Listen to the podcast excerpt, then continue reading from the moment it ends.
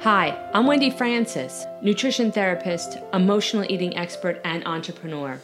I've helped countless people overcome their obsession with food and weight. Isn't it time you overcame what you had become and ignite who you were meant to be? Your time to become an overcomer starts now.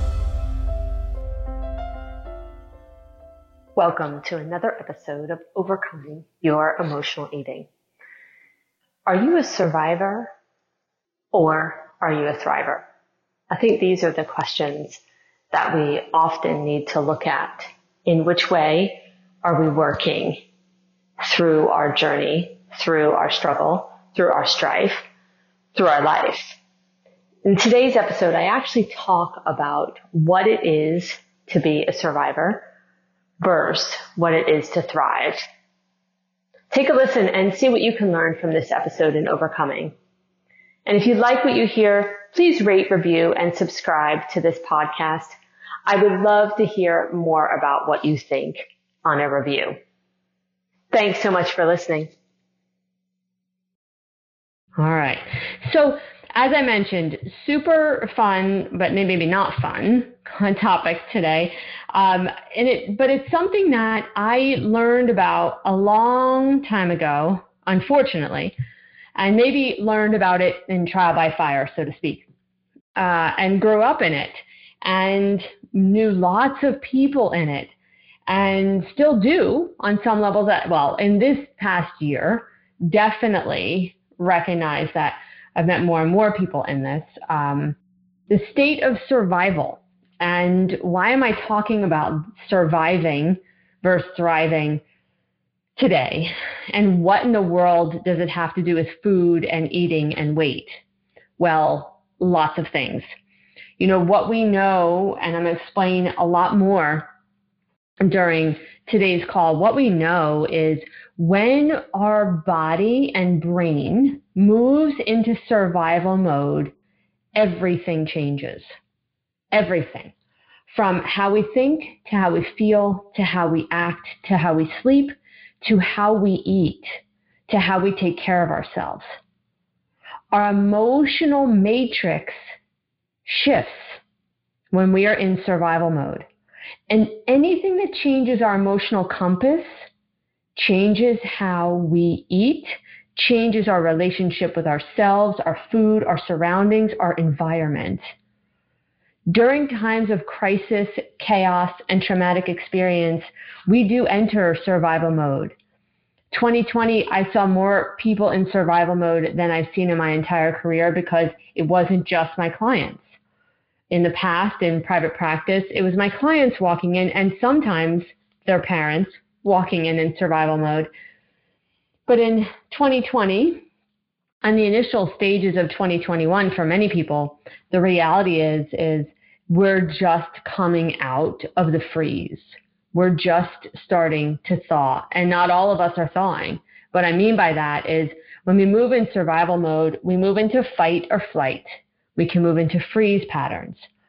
And so what we know is that during 2020 and the pandemic and the fear that that created and what was happening in our country and the world and the media and people around you and your health and family members' health, that I saw more elements of survival than I've seen in my entire career path. Normally, our prefrontal cortex, the front part of our brain or our thinking brain, handles executive problem solving, organization, emotional regulation, critical thinking, and decision making. So, if you're not in survival mode, if you haven't had significant trauma or you weren't living in 2020, I don't know anybody that wasn't. The truth is is that prefrontal cortex really dictates and determines where we're going and how we're going.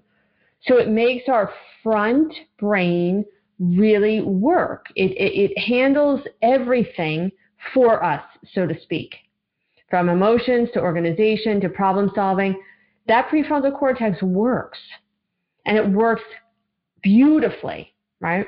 It's where we can organize our food. It's where we can carry things out. It's where we can feel just a little bit of stress and not go overboard. It's where we can feel a little bit of frustration and not you know, be beating our hands on a desk.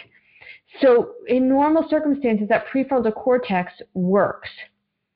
It thinks logically rather than emotionally, and it produces a well thought out response or action. Now, that's what happens outside of survival trauma. When we experience trauma, like a pandemic, or continued trauma like losses, deaths, divorce, rape, abuse, etc., the survival brain grows brighter. It gets bigger. It reacts impulsively for self preservation. Executive problem solving skills are dimmed in the interest of immediate safety. That's what's happening in our brain in survival mode. So we're not really thinking through what we do. It really is what we do in the moment. You see how that could affect your food.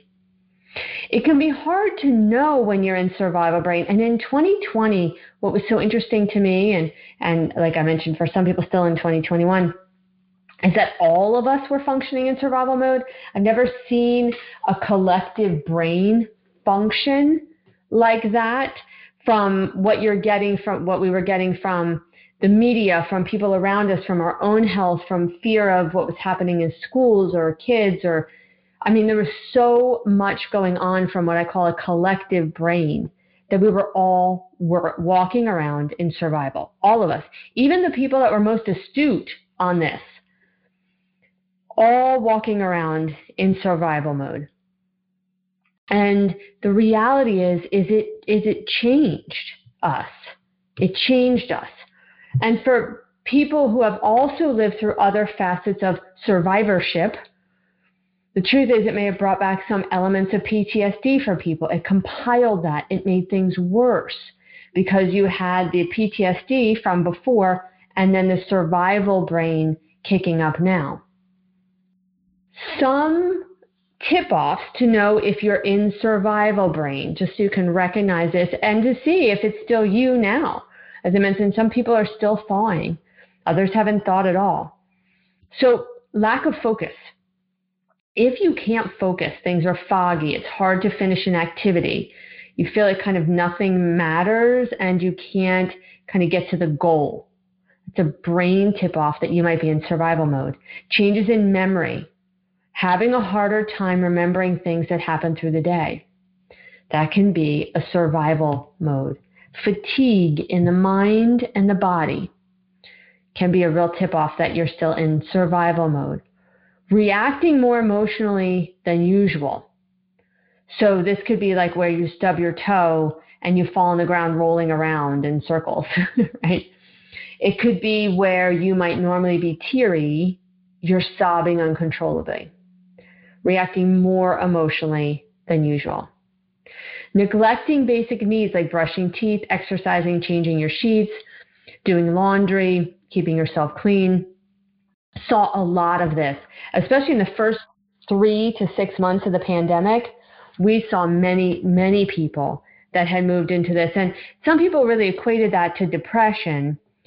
And it can be a facet of depression, but it absolutely can be a facet of survival, being in survival mode, being in trauma. And finally, being impulsive, spending excessively, eating more, engaging activities you don't normally do, eating things you might not normally eat, and in general, just jumping into things before you think about that. Now, adolescents and children, their survival mode shows up a little bit different. And they, although we are not unlike them in many respects, they may withdraw or isolate from others. I've seen plenty of survivors do that. They may have trouble trusting others. They may be jumpy or more on edge. They may zone out or lose focus. If you're tracking anything around ADD or ADHD, it is skyrocketing for our teenagers and children right now. And the more I read, the more I recognize that it really can be a facet of trauma. Well, we know it's a facet of trauma, but it really can be a facet of what's happened to their brain during the pandemic. For us as adults, if you find yourself choosing the path with the least resistance, oh, I just want it to be easy. Oh, I just don't want to do anymore. that's an element of survival mode, of being in that survival. Experiencing lack rather than abundance. So, what I mean by this is when you look at the glass half empty, look at what you don't have, look at what's missing, look at what's not happening, as opposed to looking at things that you do have, what's good, what what do you, you know, what what's extra in your life, right? What's amazing. All of those things are the abundance parameter. Now, I know many of us have a hard time with that anyway, but if you do that more than ever or it's becoming worse, that can show you that you're in survival mode. Complaining and blaming others for your circumstances, right? This is the shame blame thing. And that can be an element of survival mode. Feeling inauthentic and stuck, and fearing failure and viewing it as a sign that things are going wrong instead of seeing it as a necessary part of success. Now, those last couple are really interesting to me because I can't tell you how many people I talk to that actually say all of those things. And they don't recognize that that's an element of being in survival mode. It's, and it's not just for 2020, although obviously we've seen things escalate. The truth is, you hear things from people all the time around that. When we don't address that we are in survival mode, when we don't know that we're in survival mode, we can do all sorts of things in not recognizing or being aware of who we are and what we're going through. Trauma can come from, right? So, so you move into survivorship because of trauma. And trauma can come from a lot of things a lot. I mean, most people think of things like rape, abuse, house fires, you know, whatever, losing everything. The truth is, we know that little T's or little traumas can come from the most mundane things, but can add up radically to move somebody into survivorship. So, changes to routine, right? That can be a move, uh, a change in job, they can change our routine and they can bring in what's called a little t, a little facet of trauma. Disruption of school, right? For many people that happened in the in the last year. Being disconnected from family and friends, so moving away from family and friends, or in the case of COVID, right, many families were not seeing each other, many friends were not seeing each other, and, and some still are not. There's a huge element of trauma that happens when that happens. When you lose a loved one, obviously there's a facet of trauma. When there's some emotions that exist from civil unrest, so things happening bad in the world can create trauma, right? Racism, things that are very violent, heated, aggressive can create trauma, bullying, and a financial unknown. Those are all things that create trauma. What I mean by financial unknown, and a lot of this happened in COVID, but I've seen it happen before, people didn't, if they lost their job, they didn't know where their money was coming from. A financial unknown. It absolutely impacts people, moves them into survivorship because that's a trauma. People don't recognize that, but it's a radical shift in being. And being in survival mode, again, impacts how we eat, sleep, shower, how we take care of ourselves. Do we act impulsively in our food? Do we just throw everything to the wind and dive into the pantry. Because being in survivor mode, when you don't have the prefrontal cortex, will absolutely make that happen. And if you don't recognize it, it's really hard to understand why you're doing what you're doing and or fixing it. Eating can radically be impacted because there's lots of impulsivity in survival mode, right? So you can eat impulsively, you can buy food impulsively, it's rare that I find that people exercise impulsively. Um, there can be compulsive exercise, that's different. It's rare that I find somebody who's never run a day in their life who pops on their shoes and goes out for a five mile jog. It can happen, but it's rarer. More likely, you see the impulsiveness come in somebody imploding and being in their bed all day. There's no forethought or pre planning as the cortex is not engaged and being in emotional reaction all the time will shift your emotional patterns. A lot of times, stress eating will show up when someone is in survivor mode. So you don't just have to play victim to this or play small or think it's just going to go away. If you recognize that you are in survival or have been in survival and haven't recognized it, there's a there's some things you can do to help yourself. So first and foremost, you don't have to stay stuck in it. Be gentle and kind to yourself. Recognize first and foremost what you've been going through. I can remember when I learned about this concept of being a survivor back in graduate school. And I remember sitting in my counseling psychology, graduate level counseling psychology class, and learning about this and learning about the changes to the brain and recognizing it. And then, well, it, anybody else out there who has a psych degree recognizes that, you know, then you're kind of hyper analyzed under the microscope. And I totally recognized that I was and had been in survival mode the majority of my life up until that point.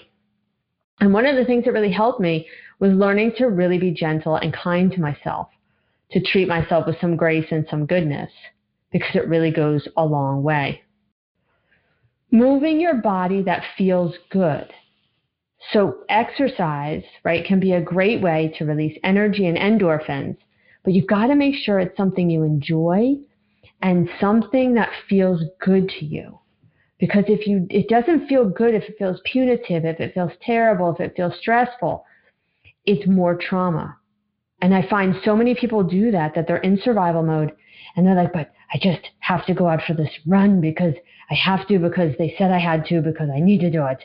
But I hate doing every step of the way of it. Well, that's not being kind and gentle. And it's certainly not moving your body in a way that feels good. And it creates another trauma. So recognizing that you need to move your body gently as well in a way that it wants to. If it feels like it wants to run, if that feels healing to it, then go for it. If it doesn't, find out what does. Reach out for support. Call a friend, FaceTime, you know, see if you can take a walk with a friend, like get support from other people. And here's one of the biggest things I learned way back when that helped me tremendously still does if i if i'm moving into a facet of, of survival because of things that are going on. And i did a lot of this during covid was practicing grounding techniques. And some days it's just slow deep breaths a couple times a day it's connecting to what's physically in front of you and it's really orienting to where you are it can bring your brain back to baseline other times it might be listening to something that brings me back to the moment. Those things can really help. And then prioritizing self care, just the basics. Get enough sleep, eat enough, but not too much. And I know that's easy to say, but it's true, right? Focus on your macronutrients, focus on that protein and that fiber so that you can make sure you're balancing your blood sugar. Put on new clothes in the morning Find things you enjoy. Even if it's a 20 minute Netflix show or 10 minutes in a book that you love, give yourself a moment to laugh and enjoy the moment. Life is really not how you survive the storm, it is how you dance in the rain. Surviving means to continue to live or exist, while thriving can be defined as growing up or developing well to prosper or to flourish. You can see the radical difference in surviving versus thriving. In thriving, we focus on positive emotions, engagement with others, positive relationships, meaning and accomplishment. So moving into thriving can help open and expand us, move us out of impulsivity or compulsivity, and bring us back, back into the prefrontal cortex where we can think and organize and move forward. It's important to recognize if you're in survival mode and how it's really impacting you. How are you reacting? How are you taking care of yourself now? Because the reality is is that's what's determining your behaviors. You can move into some positive emotions by doing things like gratitude journals, engaging with healthy people, creating meaning in your life by doing volunteer work, or giving to others. But first, recognizing that you must give to yourself in kindness, grace, and generosity. Because without you, as you are, the world does not exist as it does. Thanks for listening. If you like this podcast, share it with a friend. Rate, review, and subscribe. You never know who you'll help become the next overcomer.